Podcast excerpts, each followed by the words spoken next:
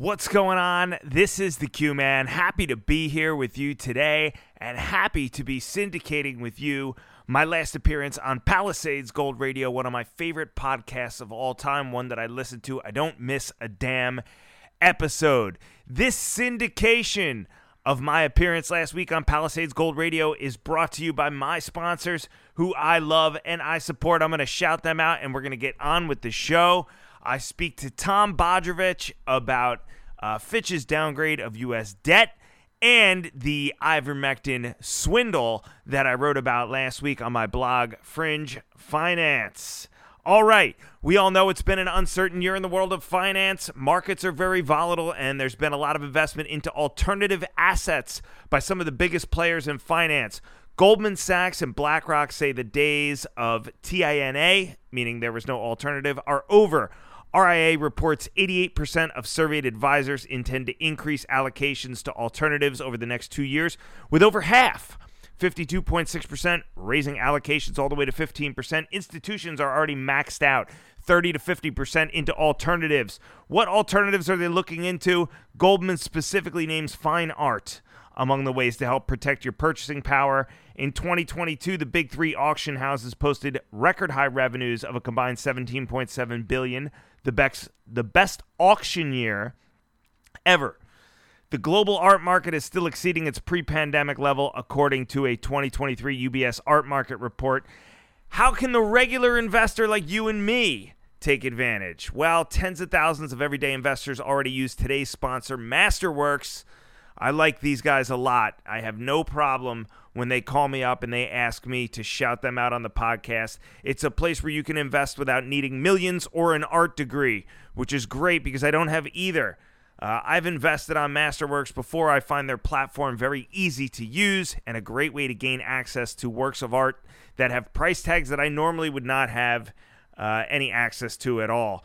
Um, every painting Masterworks has sold to date has delivered a positive return to their investors, including net annualized return of 10, 17, and even 35% all this year. I see those emails when they come in, I get them. Naturally, of course, past performance is not a guarantee of future returns, as I always say on this podcast. And any investing involves risk, including loss of principal, something I know a lot about. However, Masterworks' 15th exit was just a couple of days ago for an annualized net return of 77.3%. And now you can get priority access to Masterworks, skip the line and the waiting list by using my code QTR at masterworks.com. So if you go to masterworks.com, promo code QTR, see important Regulation A disclosures at masterworks.com slash CD. One more time, it's masterworks.com, promo code QTR.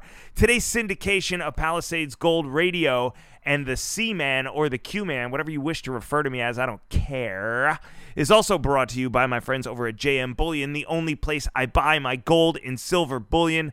I love JM Bullion. They've been in business for nearly 10 years. They've done over $7 billion in sales. They have incredible prices. They have a great selection of inventory. They turn around my orders quickly and QTR podcast listeners have their own point of contact at the company. Don't feel like going through the website? Have questions that you want to ask? Tired of navigating websites or phone systems? Just reach out to Laura. It's that simple. L A U R A at jmbullion.com.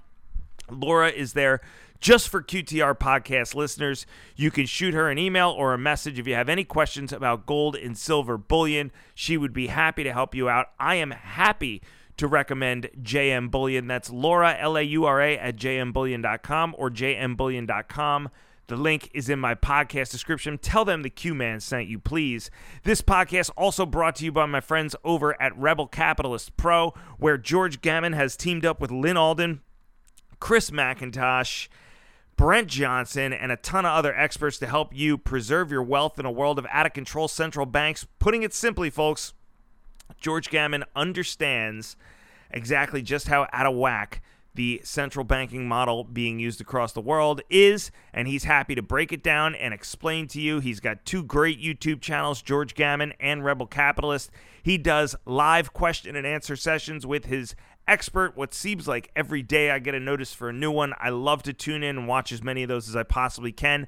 Rebel Capitalist Pro has great forums if you're looking to discuss macro, build a model portfolio, get access to people like Lyn Alden who has a book that just came out that I ordered. Lyn Alden, Brent Johnson, Chris MacIntosh, these guys put their model portfolios up. They give you access to their premium newsletter, all included in Rebel Capitalist Pro, which is worth it. Uh, no questions asked, in my opinion. Uh, happy to recommend George Gammon and Rebel Capitalist Pro. That link is in my podcast description. Tell him the Q Man sent you. If you want a free trial, reach out to George. Tell him you heard about him on the QTR podcast. Tell them you want to check out the goods. You want to, you want to, I don't want to say that expression. Let's just, I was to say you want to taste the milk before you buy the cow, but that sounds a little, sounds like a little much, doesn't it? I don't know why. This podcast my syndicated interview with Palisades Gold Radio, also brought to you by my friend Sang Lucci over at the Steam Room. Sang Lucci and Wall Street Jesus, two of the original gangsters of tracking unusual options activity, market flow, checking out how to use tape reading in your everyday investing. There's nobody that does it better. These guys pioneered the industry of tracking unusual options activity. That's why I'm happy to recommend the Steam Room. No script. Nobody told me to say that. No nonsense. No bullshit. I know Lucci. I know Wall Street Jesus. I am happy to recommend their product. It is aesthetically pleasing. They have been the trailblazers in tracking unusual options activity for since I've been in the business for the last 10 years. Uh, and they are one community that I can honestly say is worth joining if you are an active trader and you trade uh, actively, especially in the options market, reach out to Lucci, George Gammon, JM Bullion, or Masterworks. All the links are in my podcast description. Tell them that I sent you. Tell them you want whatever you want. I'm sure they'll try to accommodate you as best as humanly possible. For people that I love, would do business with myself, have done business with myself, and I'm happy to recommend. I have gotten approximately zero complaints since I started my podcast about any of my sponsors. Not even remember HeliBacon, the guy that used to sh- that was a sponsor that used to used to charge people to go up in a helicopter and shoot pigs. That was he was like one of my early sponsors. Nobody even complained about that guy. I've never gotten a complaint because I personally vet my sponsors. Happy to recommend Masterworks, JM Bullion, George Gammon's Rebel Capitalist Pro, and my friend Sang Lucci and Wall Street Jesus, uh, the Steam Room.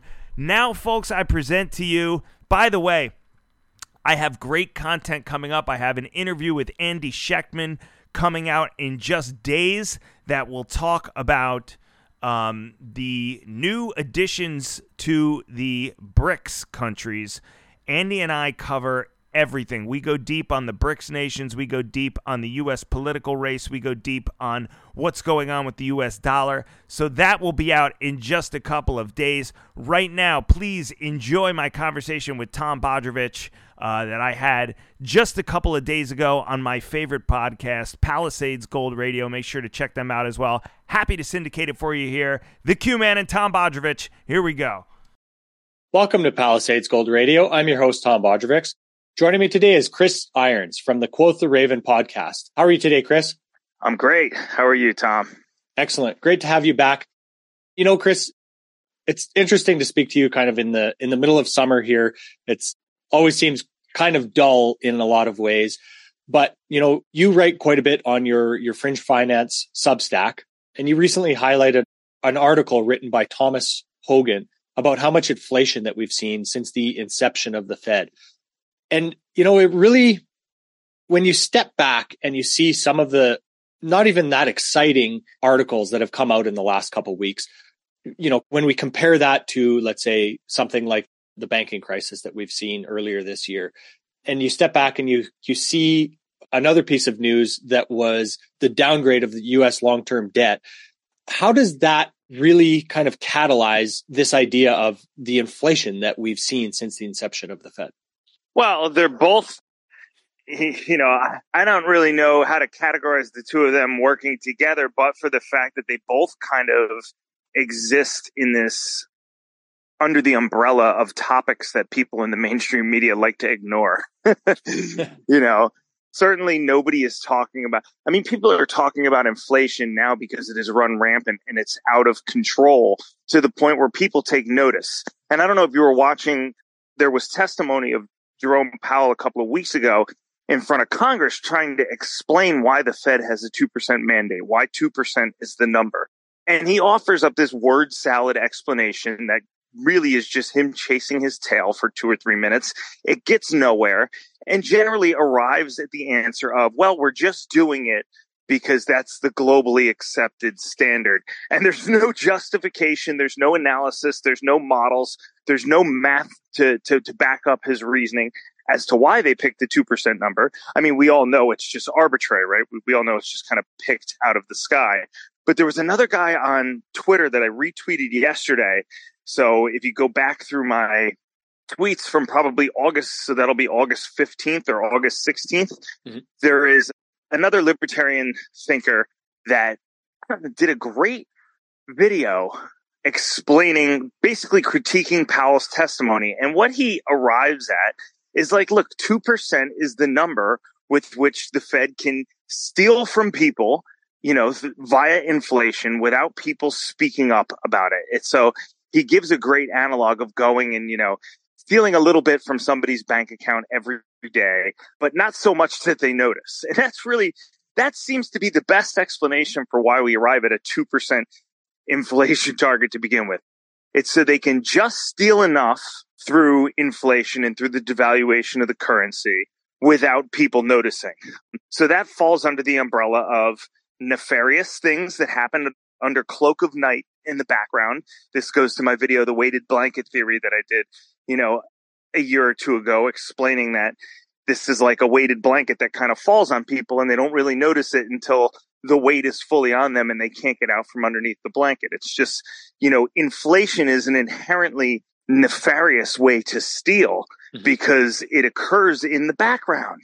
It occurs in the dark machinery of the night, you know, where people don't really understand that it's happening as it's happening and it's happening all the time. It's happening while they're sleeping. It's happening while you're at church. It's happening while you're at the bar. Your purchasing power is being taken from you under the guise of these central bankers having a system that they want the world to think they have figured out for a reason, but they really don't. They don't really know why they do what they do. So that horrific, odious explanation that he offered up to Congress a couple of weeks ago falls under the same category as the Fitch US long term debt downgrade in the sense that nobody in the mainstream wants to talk about it. And with the downgrade, it's even worse because Fitch came out and downgraded US long term debt for a reason. The reasons were one, they were concerned about the US's ability to continue to raise the debt ceiling because of the division between between the two political parties, lest we fucking forget, Tom, that we shouldn't be raising the debt ceiling to begin with, right? So that right there should be enough to be put on downgrade watch. Hey, you guys set a spending limit and then you broke it and you broke it again and then you broke it again and then you broke it again and then you broke it again. And all of a sudden the entire global economy hinges on your ability to continue to be able to push up your spending limit. And by the way, if that doesn't happen, all hell is going to break loose. And also, we have no intentions of curbing our spending, stopping the bad habits that put this in place to begin with, or doing anything that could rectify the situation. We want to continue to be completely reckless and we want to be able to do it forever. And by the way, if we can't, all hell is going to break loose and the entire global economy tits up. So lest we forget that in and of itself should have been a reason for a U.S. Uh, downgrade. But in addition, in addition to the political division and this debt ceiling idiocy, Fitch came out and said, look, the country's fiscal house is not even close to being in order, right? How are we going to be able to manage, you know, like our debt to GDP right now, which is near all time highs by almost a multiple of, of its previous high uh, prior to COVID? How are we going to manage that when the government has shown no control when it comes to the monetary side of things? Meaning, if you want to look at the monetary and the fiscal house together, the monetary house is us believing that we can continue to do modern monetary theory forever and it's going to be the solution to everything. We've got it all figured out, right? Mm-hmm. We're seeing right now with inflation that that's not the case, but we still haven't really been punched in the face the way that we need to over that, the way that we need to understand. So there's nothing in our purview that says to Fitch, we are interested in sound money. We're interested in protecting the sanctity of our money. You know, we're sure as hell not backing the money with anything, right? We know that. We're not going back to the gold standard. So on the monetary side, we're completely flawed. And then on the fiscal side, which is basically when we take the trillions that we print, Tom, and we walk it across the street to the US Treasury and we deposit it into the government's account and we say, okay, for all intents and purposes, here's your free money. Even then, when we get to that point, we still can't manage it properly. So we have a like a, a two tiered system of fucking up. We fuck up in terms of monetary policy where we print too much money and then we shovel it over to the government who misallocates it to a degree the likes of which we've never seen. Every time they audit the Pentagon, another trillion dollars is missing. So it's like this double edged sword of horrific inefficiency. And Fitch happened to be first out of all the other rating agencies to point that out. S&P downgraded us in 2011 at one point based on debt ceiling stuff as well. But Fitch had more than just the debt ceiling stuff. They raised legitimate questions about the country's ability to pay back its obligations, especially with rates rising, right? The interest on the national debt is it's tremendous. It's a trillion dollars a year or something now. So Fitch is first to the party. Who is Fitch, right? They are a, one of the big three rating agencies.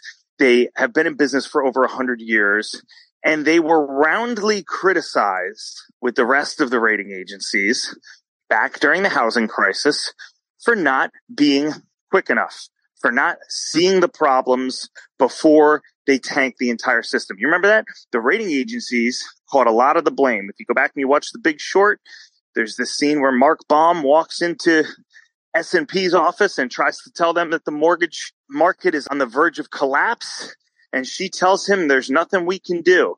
And he says, you guys are whores, you know, and so everybody was keen to blame the rating agencies, Tom, in 2008 for not being there quick enough.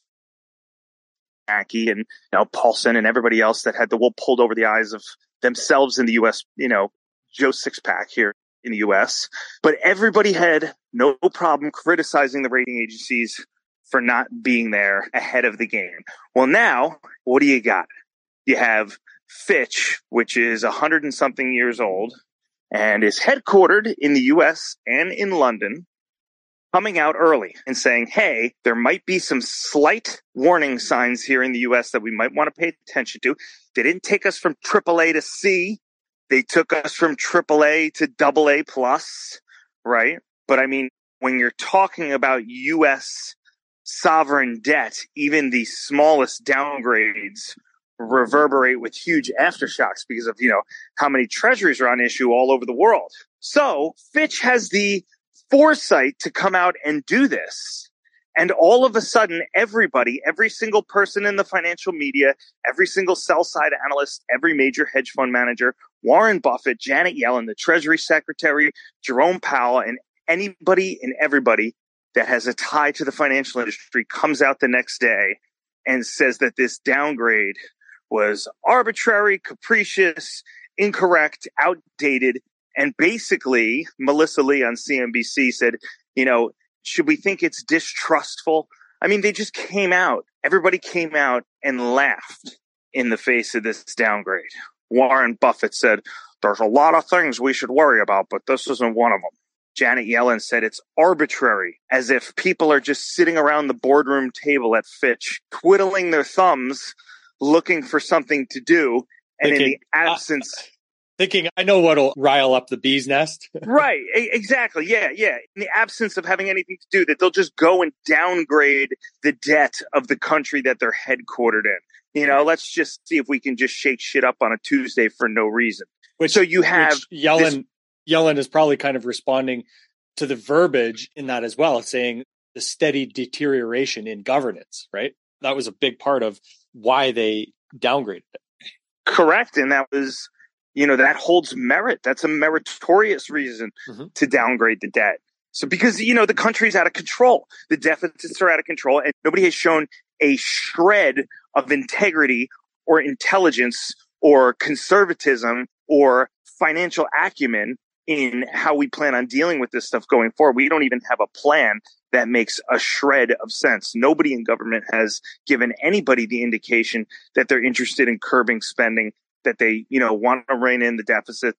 Nobody has conveyed that at all. So what are they left to do? I mean, in the absence of not a shred of reason or common sense with in a country whose financial situation is really, you know, it's spiraling out of control. I don't really know how else to put it. I mean, there's just the Fed keeps raising rates. There's just no way that that we're going to be able to continue to manage our obligations in terms of interest, what we owe.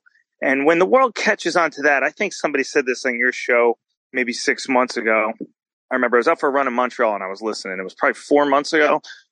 Maybe it was Luke Gromen. Somebody said, you know, they'll catch on eventually when they realize that we can't keep up with the interest payments on the debt. And from there, it'll be a pretty quick unwind. So circling everything back to your original question. All right. You have these dickless, spineless cowards, not just in the financial media, but in the financial industry out trying to tell people that, you know, what Fitch has done here is arbitrary and outdated. I mean, there's nothing more pathetic than watching financial news anchors have a circle jerk and congratulate themselves about how everything's fine and Fitch has it wrong. But Melissa Lee on the desk at CNBC, she's got it right. Janet Yellen says this is arbitrary. She throws it over to Tim Seymour. She said, Tim, does that make the downgrade more uh, distrustful? Distrustful. This is Fitch. You know, this isn't a fucking sell side note from Maxim Group.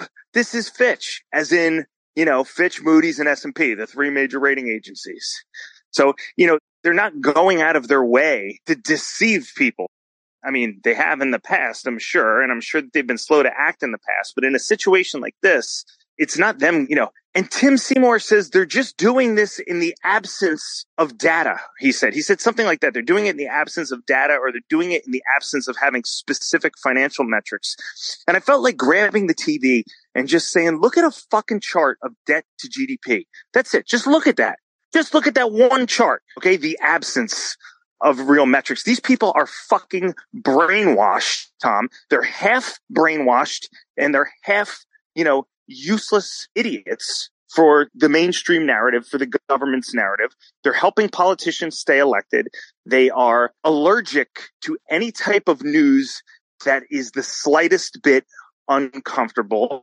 They are scared shitless of the shit hitting the fan. They won't know how to handle themselves and they are daily on the daily, constantly hoping and praying that nothing goes wrong every single day. They just want to make it from the beginning of their lives to the end of their lives without anybody fucking up the works or asking any critical questions or shaking up the economic picture at all so that they can get from point A to their golf trip in Fort Lauderdale without anybody bothering them. And that's all that's going on here. These people are all going to be dealt a wake up call. It's in the process of happening right now. You have the BRICS nations actively and openly challenging the US dollar, talking about gold backed reserve currency. Everybody is laughing at that. I saw Chamath Palihapitiya put a tweet up today, you know, like, tell me you're an idiot without telling me you're an idiot. Use the words BRICS and de-dollarization in a tweet. It's like, all right, motherfucker. First off, you brought mm. like 10 of the world's worst SPACs to market, all of which are down like, you know, between like 50 and 90% now. That's another thing for another day. But second off, laugh it up. You know what I mean? I don't give a shit. Laugh it up. Call me an idiot. Call me a conspiracy theorist. Call me a fucking tinfoil hat guy. I don't really care, Tom, because, you know, when we look back in a couple of decades, it's going to be so clear what was taking place here that we're watching the end of this empire that people then will be laughing at how these other people couldn't notice. And, you know, I suppose they will probably be sad as well because it's sad to be in the middle of it, witnessing it. So let's talk. The Fed's 3000% inflation that they just hit, which was that article that you're talking about, and Fitch's downgrade of US debt, which is being written off and laughed at by everybody in the industry they fall under a category called, you know, I'll take I'll take things nobody wants to talk about in the financial media and people try to blissfully ignore but are doing so at their own peril for 1000 Alex. How's that yeah. for an answer? Well, it's, it's funny, you know, thinking about this and I just finished reading a book called The The Confidence Map by Peter Atwater. I think it was very recently written and released. And he goes through and talks about, you know, 2008 or even September 11th. He goes through all kinds of different examples, not just financial examples, but, you know, using, let's say the 2008 financial crisis. He's talking about the headlines in the media that reflect actual bottoms. And, you know, we talk about this in the gold industry all the time. One of the good ones that comes to mind is the death of inflation. And it, it was a, yeah, that was the economist, the, the, economist, right? Uh, yep.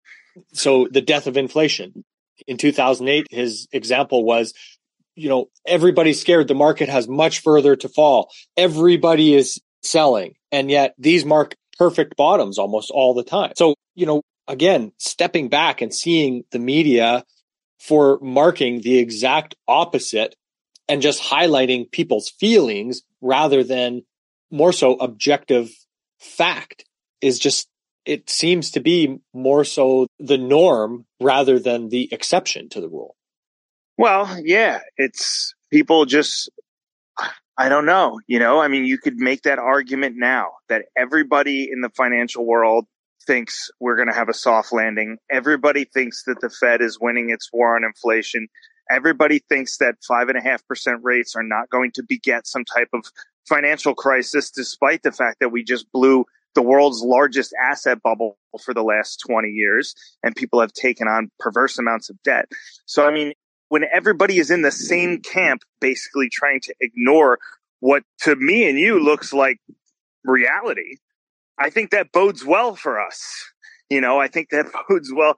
I think what's going to happen here with gold specifically, and I've written about this before too, is we're going to see a massive deleveraging across the board here. It's on its way. It's already baked into the cake. It's in the, you know, the pipe bomb is already going through the plumbing of the economy, as I've been saying for the last 18 months, that five and a half percent rate pipe bomb. We're just kind of waiting for it to blow. So you can sit around and hope and pray and wish that the economy is going to have a soft landing, but mathematically it's an impossibility and it's not going to happen. When the massive deleveraging starts to take place, everything is going to get sold off. Everything, equities, bonds, and even the metals. The metals shouldn't sell off because we know what the response is going to be from the central banks, and that will put a charge into metals. But when people need liquidity, they'll get it by selling anything that's not bolted down and this means they will be selling their gold futures, their silver futures, their gold mining stocks, their silver mining stocks, etc. When that puke happens, and it feels like we're not that far from it, but I've been saying that for 18 months. So as a cautionary disclaimer, I'm often wrong about all kinds of things.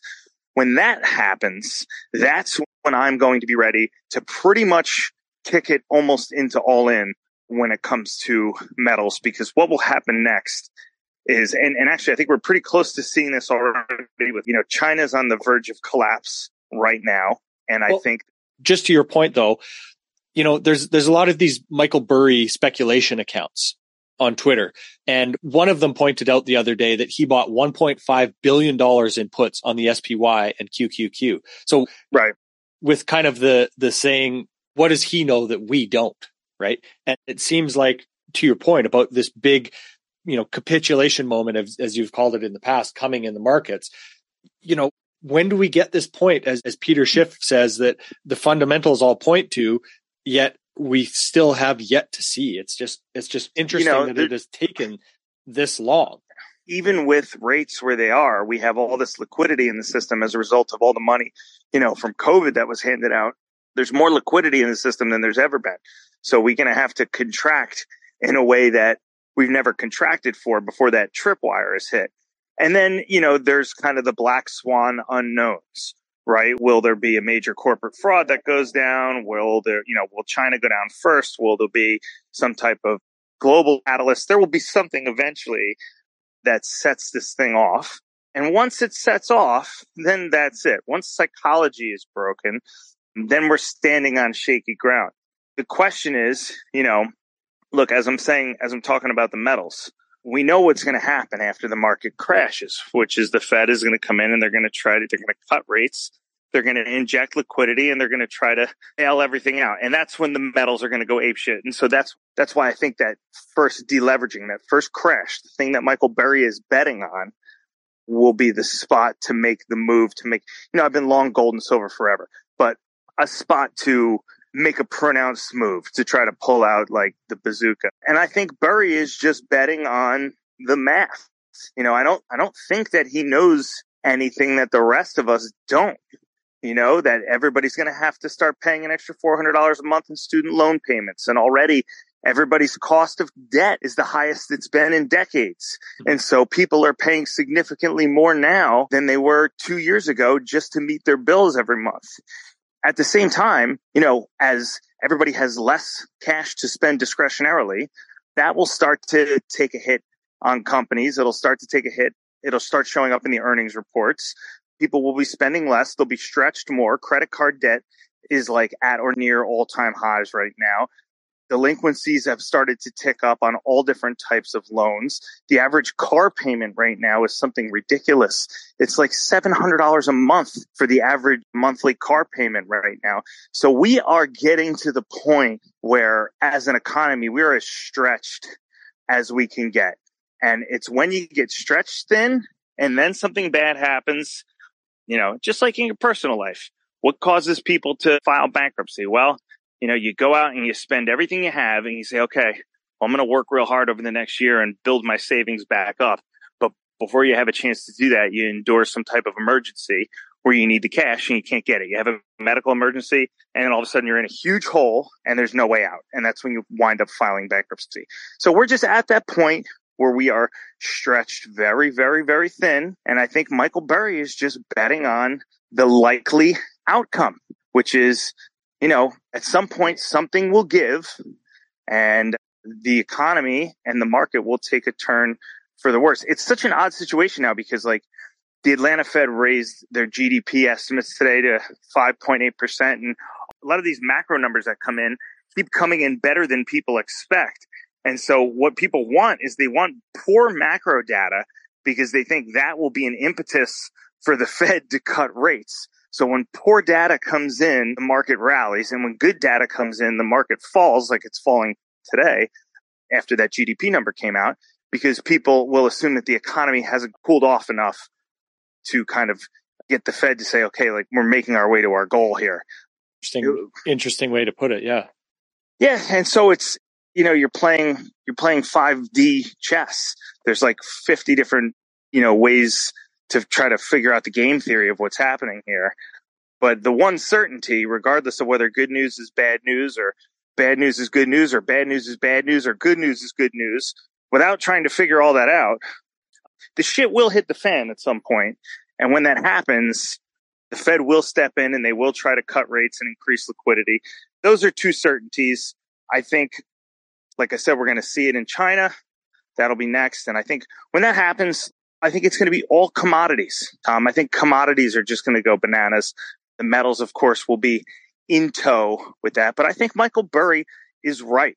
You know, he's, he's made these kind of bets before, you know, where he's like bet against Cathie Wood and he's bet against other companies on the fundamentals. And sometimes they haven't worked out for him. You know, what did he, what did he get famous for with the big short? He got famous for recognizing fundamentals that the rest of the market was either willingly ignoring or didn't notice.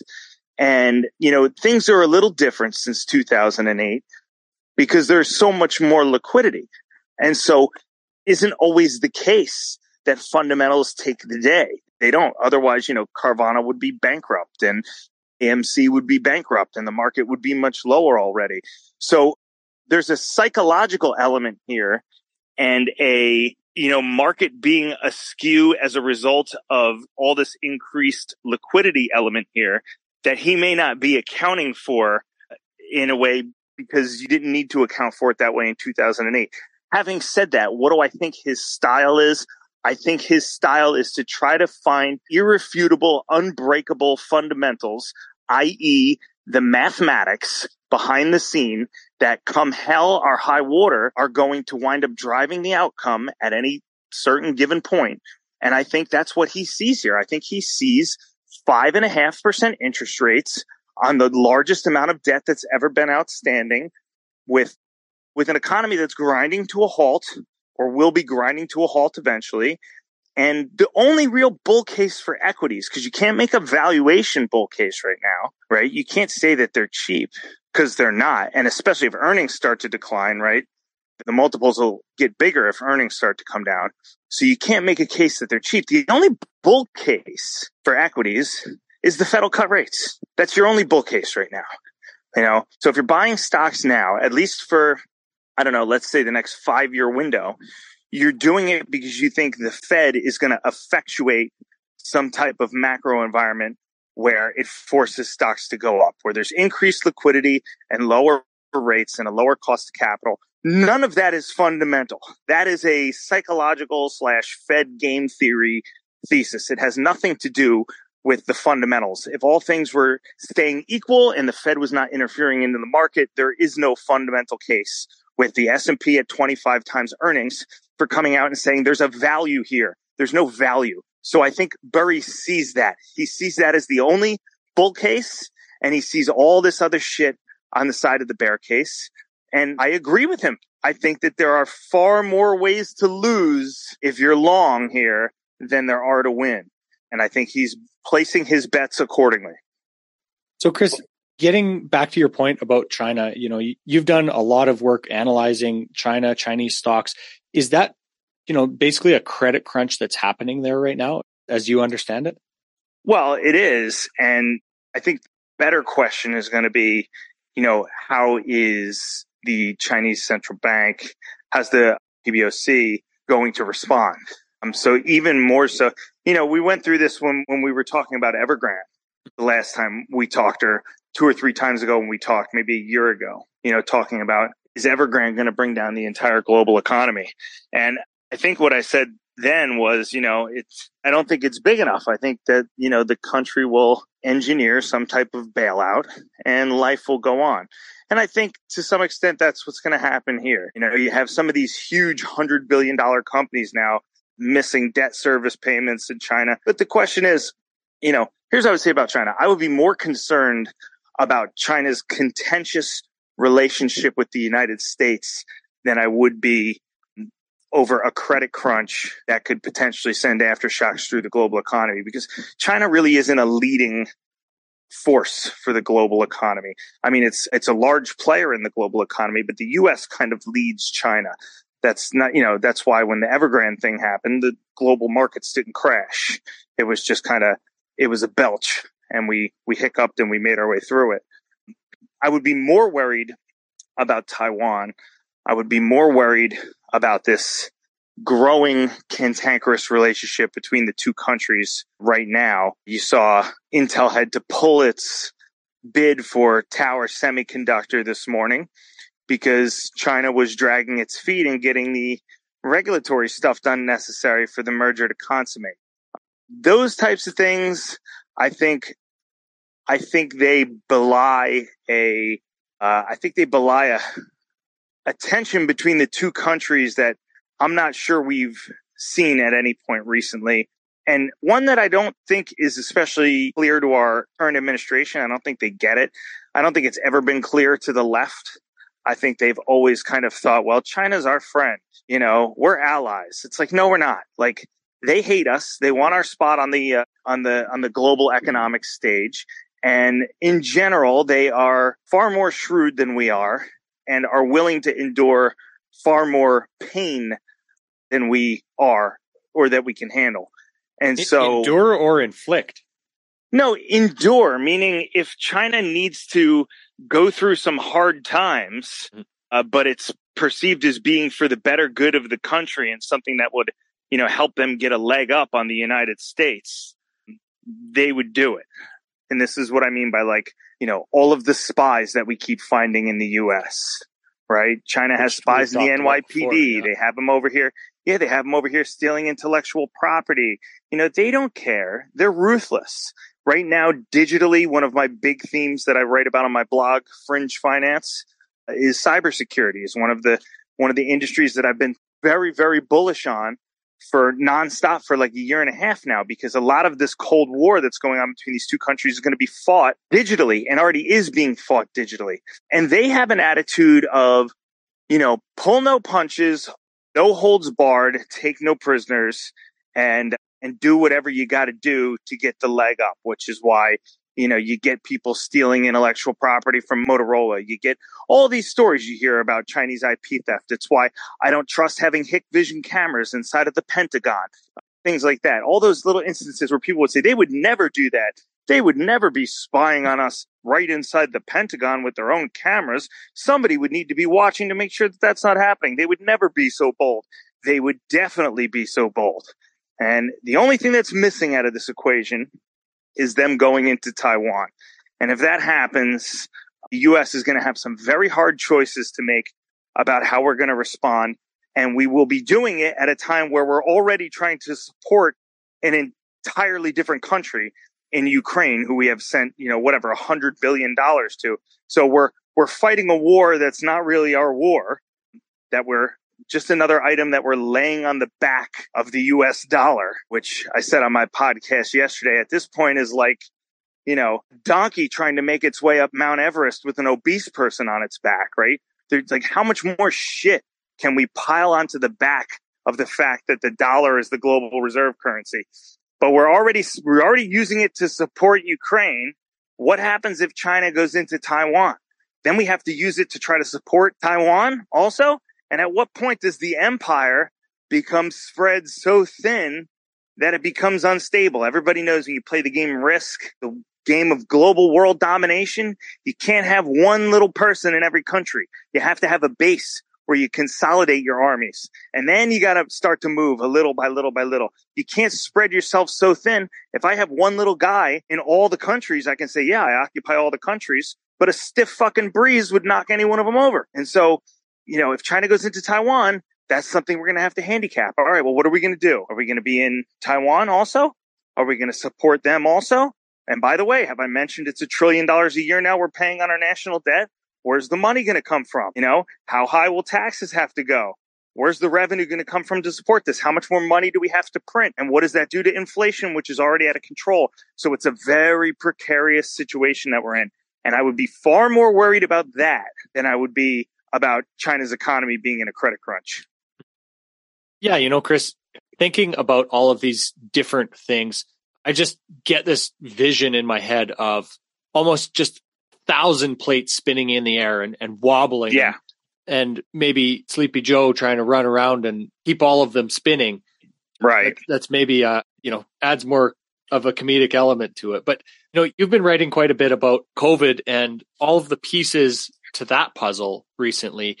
And just makes me wonder if there are so many of these different pieces that are inaccurately reported, inaccurately presented to the world and or let's say just the American people that don't necessarily listen to you or I or any of the people in our world, if that is really kind of what's keeping this thing afloat for now until we get this real kind of hammer smash in the face moment where the shit really hits the fan. What you think that you think that I don't understand what you're saying. You think that the COVID narrative is kind of keeping keeping the whole fantasy alive? Is that what you're saying?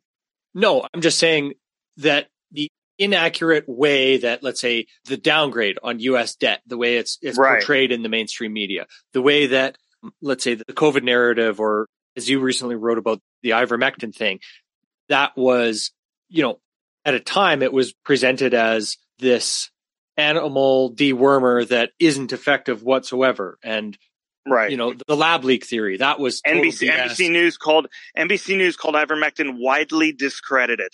That's what they called it. It's on the it's on the World Health Organization's list of essential medicines. It's been administered billions of times to human beings. It's one of the safest drugs known to man, and it's shown efficacy in numerous clinical trials when used to treat COVID early. And NBC News runs with the headline, widely discredited. Yeah. You know, look, there's the reason people listen to your show and the reason that I can afford to keep my lights on because I have a couple of subscribers that read my newsletter is because thank God, not everybody takes their talking points from the mainstream media or from the government. And if you let, you know, if you let them dictate how you think, you're going to not only miss out on, you know, the world burning in the background, which, you know, me and you will sit back and we'll, we'll toast our glass of Jack Daniels together when that happens because there'll be nothing that we can do at that point. They'll not only miss out on that, but you know, look, people people are happy to be told what to what to think, Tom. People are happy to, you know, have their thinking be done for them and then to take the conclusions that the government or the mainstream media hands them and to go out and parade them around like they're virtuous or like they're smart. But, you know, luckily for us, you know, we have small audience of people that see things a little bit differently. So look, with, and I just, I did a podcast on this a couple of days ago and I wrote about this on my blog of Fringe Finance. The, the Fitch thing is just like the ivermectin thing in the sense that we're being fed a narrative, right? That narrative is that the Fitch downgrade doesn't mean anything. And, and almost that it's being done in error or being done, you know, of, out of like malicious means, right? That's the narrative we're being fed. But the reality of this situation is Fitch has damn good reason to do what they've done. Ivermectin was the same thing. We were purposefully misinformed. I mean, anybody that did their own research on ivermectin. And I'm not talking about digging into all the clinical studies and, you know, using a, you know, using a microscope and looking at the excruciating details of everything. I'm talking about people that just spent 20 minutes or 30 minutes doing a little reading on their own and thinking for their own knew that ivermectin showed promise, showed efficacy. If you listen to people like Dr. Pierre Kory and you talk about, you know, its use in in clinical situations, and the way that he expounded on it and talked about its antiviral properties, you knew that it was worth it. And, and at the very least, you knew that it was so safe and had been proven so safe over the years that likely wasn't going to harm you, even if it didn't have the efficacy that you thought it had. So to watch the media come out, okay, the mainstream media was sponsored by Pfizer during the entire pandemic. Every show that you turned on, and if you listen to my podcast before this one, it's number 316. Later in the podcast, I play a montage of all of the CNN and NBC shows that were all sponsored by Pfizer. And they all say brought to you by Pfizer, right? Pfizer sponsored all these mainstream media shows. Pfizer could only make its billions of dollars off the vaccines the experimental untested mRNA vaccines with no long-term safety data, important to say, it could only make its money off of those under the emergency use authorization, which said there could not be any other types of treatment available. Nothing else shows efficacy. So we're using these vaccines as an emergency. So when something like ivermectin inconveniently pops up for these pharmaceutical industries, many of whom have CEOs who have already sent the plans and drawings for their new yachts to the construction companies already under the assumption that they're going to reap billions of dollars from it. It really is a fucking fly in their ointment. It's a thorn in their side, right? Just another fly in the ointment, Hans. It's devastating to them because it would prevent them from selling all of these vaccines, which by the way, they overpriced and our government misallocated printed money and paid for with it, just like I was talking about before. So just another waste, fraud, and abuse, you know, money that was printed out of thin air that caused the inflation problem that we're in now was then given to the government, which then used it to overpay for vaccines that probably should have never hit the market anyways. That's what I mean earlier when I say misuse of allocation of capital. So we were told by the media who was sponsored by Pfizer that ivermectin, not that it didn't have efficacy in COVID, because they did say that, despite there being multiple clinical trials that show different. And you can look at C19IVM.com, C19IVM.com, or C19IVM.org, which is where all of the clinical trials for COVID are listed. We were told, eh, not so much that it didn't have efficacy. We were told not so much that, hey, there's a human version of it, but it also happens to be used for veterinary purposes too.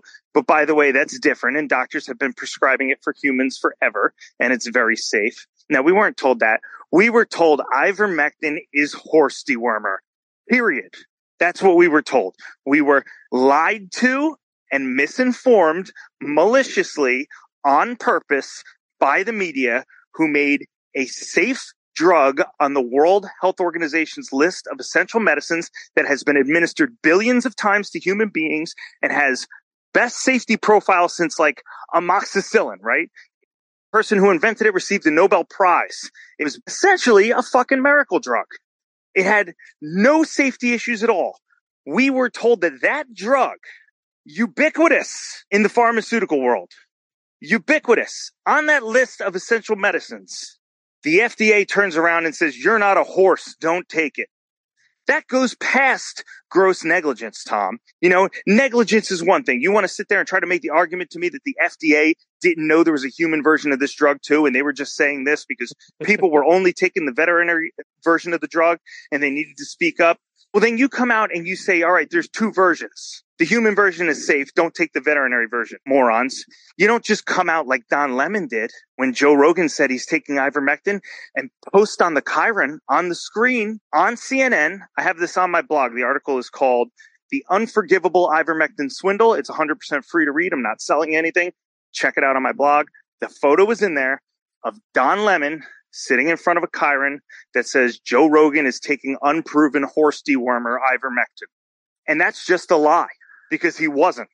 He was not taking the veterinary version of the drug. He told Tom Tom Segura on the subsequent podcast, "It's like, look, I got it right here on the table. I got a prescription from a doctor."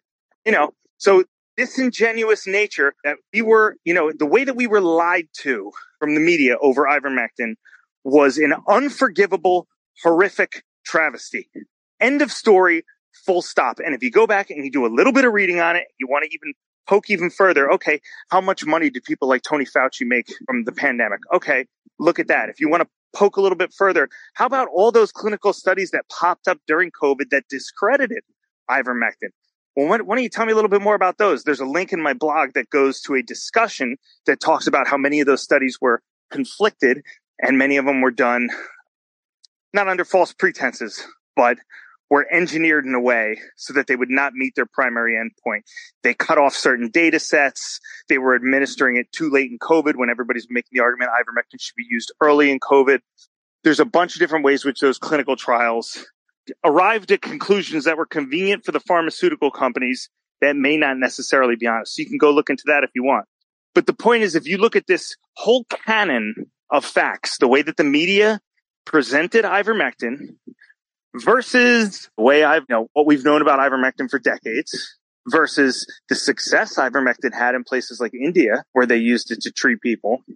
And then you look at how it was talked about in the media. And then you see that last week the FDA came out during a court hearing and very cavalierly and casually said, Oh, doctors can prescribe ivermectin for COVID. We never said doctors couldn't do that.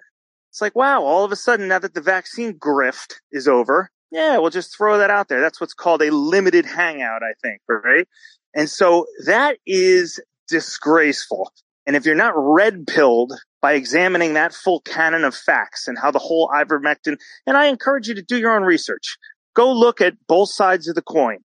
You know, find me on my blog, write me a comment and tell me I'm an idiot if you find otherwise. Maybe there's some big, huge fact that I'm missing. But if there isn't, it was one of the greatest swindles in history. And if you think that that can't be exactly what's happening right now with this Fitch downgrade, then you don't have your fucking head plugged in. Okay. Because we saw it with the lab leak, which is what we were just talking about before, right? We were told for two years, you can't even say lab leak. Sure, the virus happened to be discovered 12 feet from a level four biolab where they were examining coronaviruses. But if you connect the world's two closest dots, you're a fucking conspiracy theorist. You're a freak of nature. You need to be banned from social media. Right now, all of a sudden, Washington Post, all these other outlets. Yeah, well, maybe it did come from the lab. Oh, maybe it did. Ah, it took you two and a half years to figure that out. And it wasn't that it took them two years to figure it out. It's that they were doing damage control. And if you don't understand that, you got to look through the FOIAs, look through Anthony Fauci's emails, look through Kristian Andersen's emails.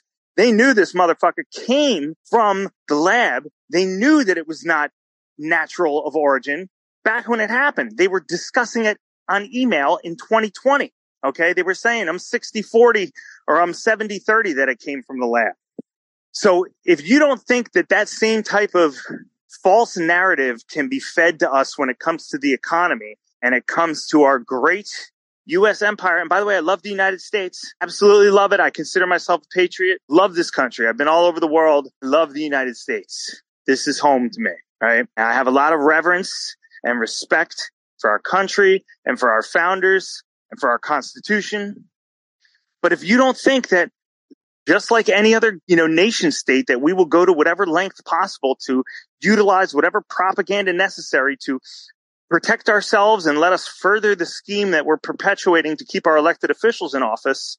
And you can't get red pilled from looking at this fiasco with, you know, like what they did with ivermectin or what they did with the lab leak or what they did with Hunter Biden's laptop, which we were told by 51 former intelligence officials, Tom. Wow, that sounds like serious shit, doesn't it? 51 former, not, not 10, not 15, not 25 random people from the government, not 30, not 40, not 45, not 45 lobbyists, 51. 51 what? 51 former intelligence officials. It's right in the name. Intelligence. These are the people tasked with getting facts indisputably correct.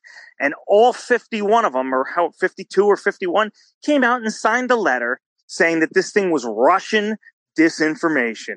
And guess fucking what? Turns out the president's son was just smoking crack in a fucking hotel room in Geneva and banging Eastern European hookers. And by the way, I don't have any problems with that. Just don't lie to me about it. You know, just don't lie to me about it. So look, if you think the wool can't be pulled over your eyes and you think that these people aren't trying to protect their interests and that they have some type of moral dilemma with lying to you, think again because you are being lied to and it is your responsibility to think for yourself and to try to figure this out. And when it comes to the investing world, you want to have the roadmap that nobody else has. You want to be able to identify the black swans before they become black swans. You know, gray rhinos. you might, yeah, you might, you know, you might fuck up the rest of the world, but you don't want them to fuck up your world, right? That's your, that's the reason you stay informed. That's the reason you listen to podcasts. It's the reason you for research. It's the reason you think for yourself. You, like we've talked about in the past, Tom, you want the best for you and your family and the people that you love and your community. And, you know, you just, you want the best for your country too. Mm-hmm. So you try to stay informed and that's all you can do, man. Because everybody else can't be helped. You know, if you go out of your way, you try to help. I get on my podcast, I say what I got to say. But if people disagree, that's energy I'd rather be using to go out and, you know, go dancing or drink a beer or, you know, be in love with somebody or hang out with my parents. You know, I used to, I used to feel like I had, it was a war I had to fight every second of every day, but I can't. I'm 40. I'll be 41. I'll be dead soon. I want to spend these last, you know, however many years breathing a little bit too. I encourage your listeners to continue to do their own research because nobody's going to do it for you and nobody's here to help you, myself included. Okay. So I don't want you to buy my bullshit any more than you're going to buy anybody else's bullshit. Yeah, I think that's a great way to put it, Chris. And, you know, I think the ability to be able to listen to somebody or read somebody that you disagree with, but try to understand where they're coming from is a skill that everybody, myself, and I'm sure yourself included, can get better at. Just because we might disagree with it doesn't mean it can necessarily be wrong. But as you say, it's, it's so hard to separate the truth from fiction in this day and age. Right that I think that's why I try to interview a good amount of people because everybody has a great argument for their viewpoint. And right. I'm just trying to triangulate where I think we're headed from, you know, many different opinions and see where they, they match up, see what I agree with, see what I don't, toss that out, keep that and try to formulate a picture of the world based on listening to, let's say, 10 of the smartest people in the room and see where that well, and that's that's the best you can do. You know, like George Gammon, I know disagrees with me about some shit that I put online last week. And I didn't say to him, you know, screw you, George. I said, come on the podcast next week and let's talk about it. You're probably right. You're much smarter than I am. So I'd like to hear your viewpoint on it. And then we can hash it out. It's when you start to censor viewpoints that things become dangerous. And this is what should be perking up the ears and the eyes and the senses of your readers. And certainly it's what perks up the eyes and the ears uh, of me, which is when they try to censor you. We were talking before we started the recording about January 6th. Now, talking about Ray Epps, regardless of whether or not that guy was an FBI plant, I don't even give a shit. Okay. Let's just throw that whole thing out. But for you to be censored for asking the question of why is he being treated differently than some of the other people that were arrested, that went to court, that went to trial, that are spending six months, a year, six years in prison for seditious conspiracy. And this guy's on tape telling people to go into the Capitol and they've got him on text message saying I orchestrated it. And you're going to censor me for asking the very reasoned question of why is he being treated differently? Why are the rest of these people seditious conspiracy theorists, but Ray Epps gets a puff piece in the New York Times? Is that a strange question to ask? I don't hmm. think so. I think that's just a normal, honest question. So when people start censoring you for asking normal, reasoned, intelligent questions, that's when you need to be scared because that is another tool that will be used to shut down the narrative that is inconvenient to people. Doesn't matter whether or not it's the truth, Tom. If it's inconvenient to the powers that be, it's not going to make its way out there. And it doesn't matter whether they need to shut down your Facebook or shut down your PayPal account or turn off your website or ban you from Instagram or kick you off Twitter. They will shut you down if they don't like what you have to say. And that's what should make people very nervous because you are right. How do we arrive at the best conclusions, the best practices for ourselves and the people that we love? We've talked about this a million times, Tom, me and you. How do we get there? How do we get to the nectar? How do we whittle away all the bullshit to get to the objective truth that's going to help us make the best decisions, whether they're investment decisions or life decisions. We do it by getting all the facts on the table, everything. All right. Like that old expression. Let's just throw all the shit against the wall and see what sticks. Right. But you can't start messing with the initial data set of crap that you have to sift through.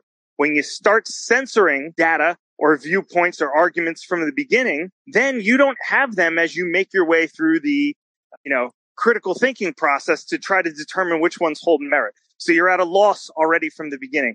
And that's why censorship really is nefarious and really is malicious. You need to be okay with understanding that sometimes people are going to make arguments that are different from yours and that they're going to make arguments that are sometimes outright incorrect. They are outright wrong. What's a good example?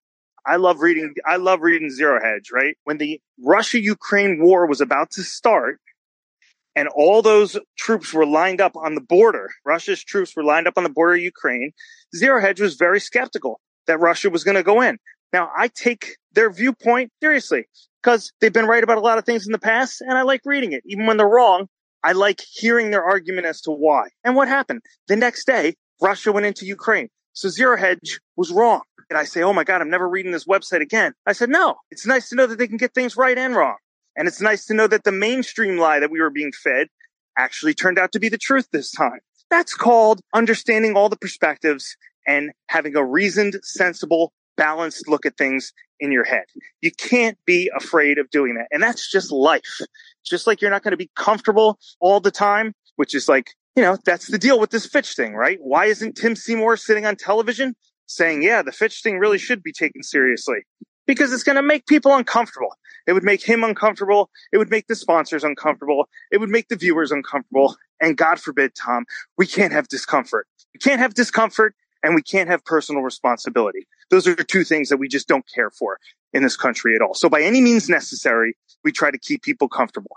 And you just have to understand that's not how it's always going to be. You have to make peace with the fact that you're going to be uncomfortable at points in life, that you're going to have to hear viewpoints that you don't agree with, and that many times those viewpoints are going to be correct. You know, just embrace it and suck on it now and make peace with it. And life will be so much better going forward. You'll feel a breath of fresh air going forward once you let that go.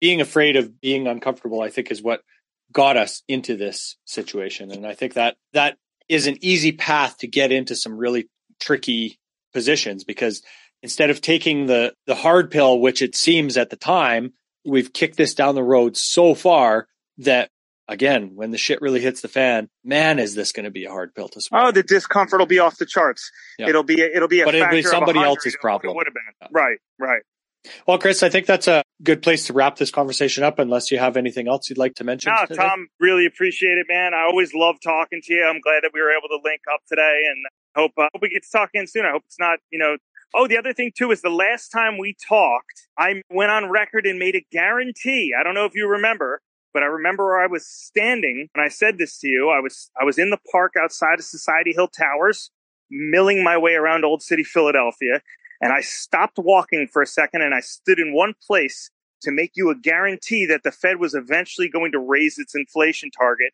and that we would have a new higher inflation target. And I mm-hmm. just want to go on record and say, even though that hasn't happened yet, I still stand by that guarantee because I think that's going to happen. Okay. Well, we'll hold you to it, Chris. All right, Tom. Of course, on Twitter at QTR Research and the Fringe Finance Substack, quoththeraven.substack.com, right? Yeah. Thank you so much, Tom. Thank you, Chris. Always a pleasure. All right, brother. Speak to you soon. Take care.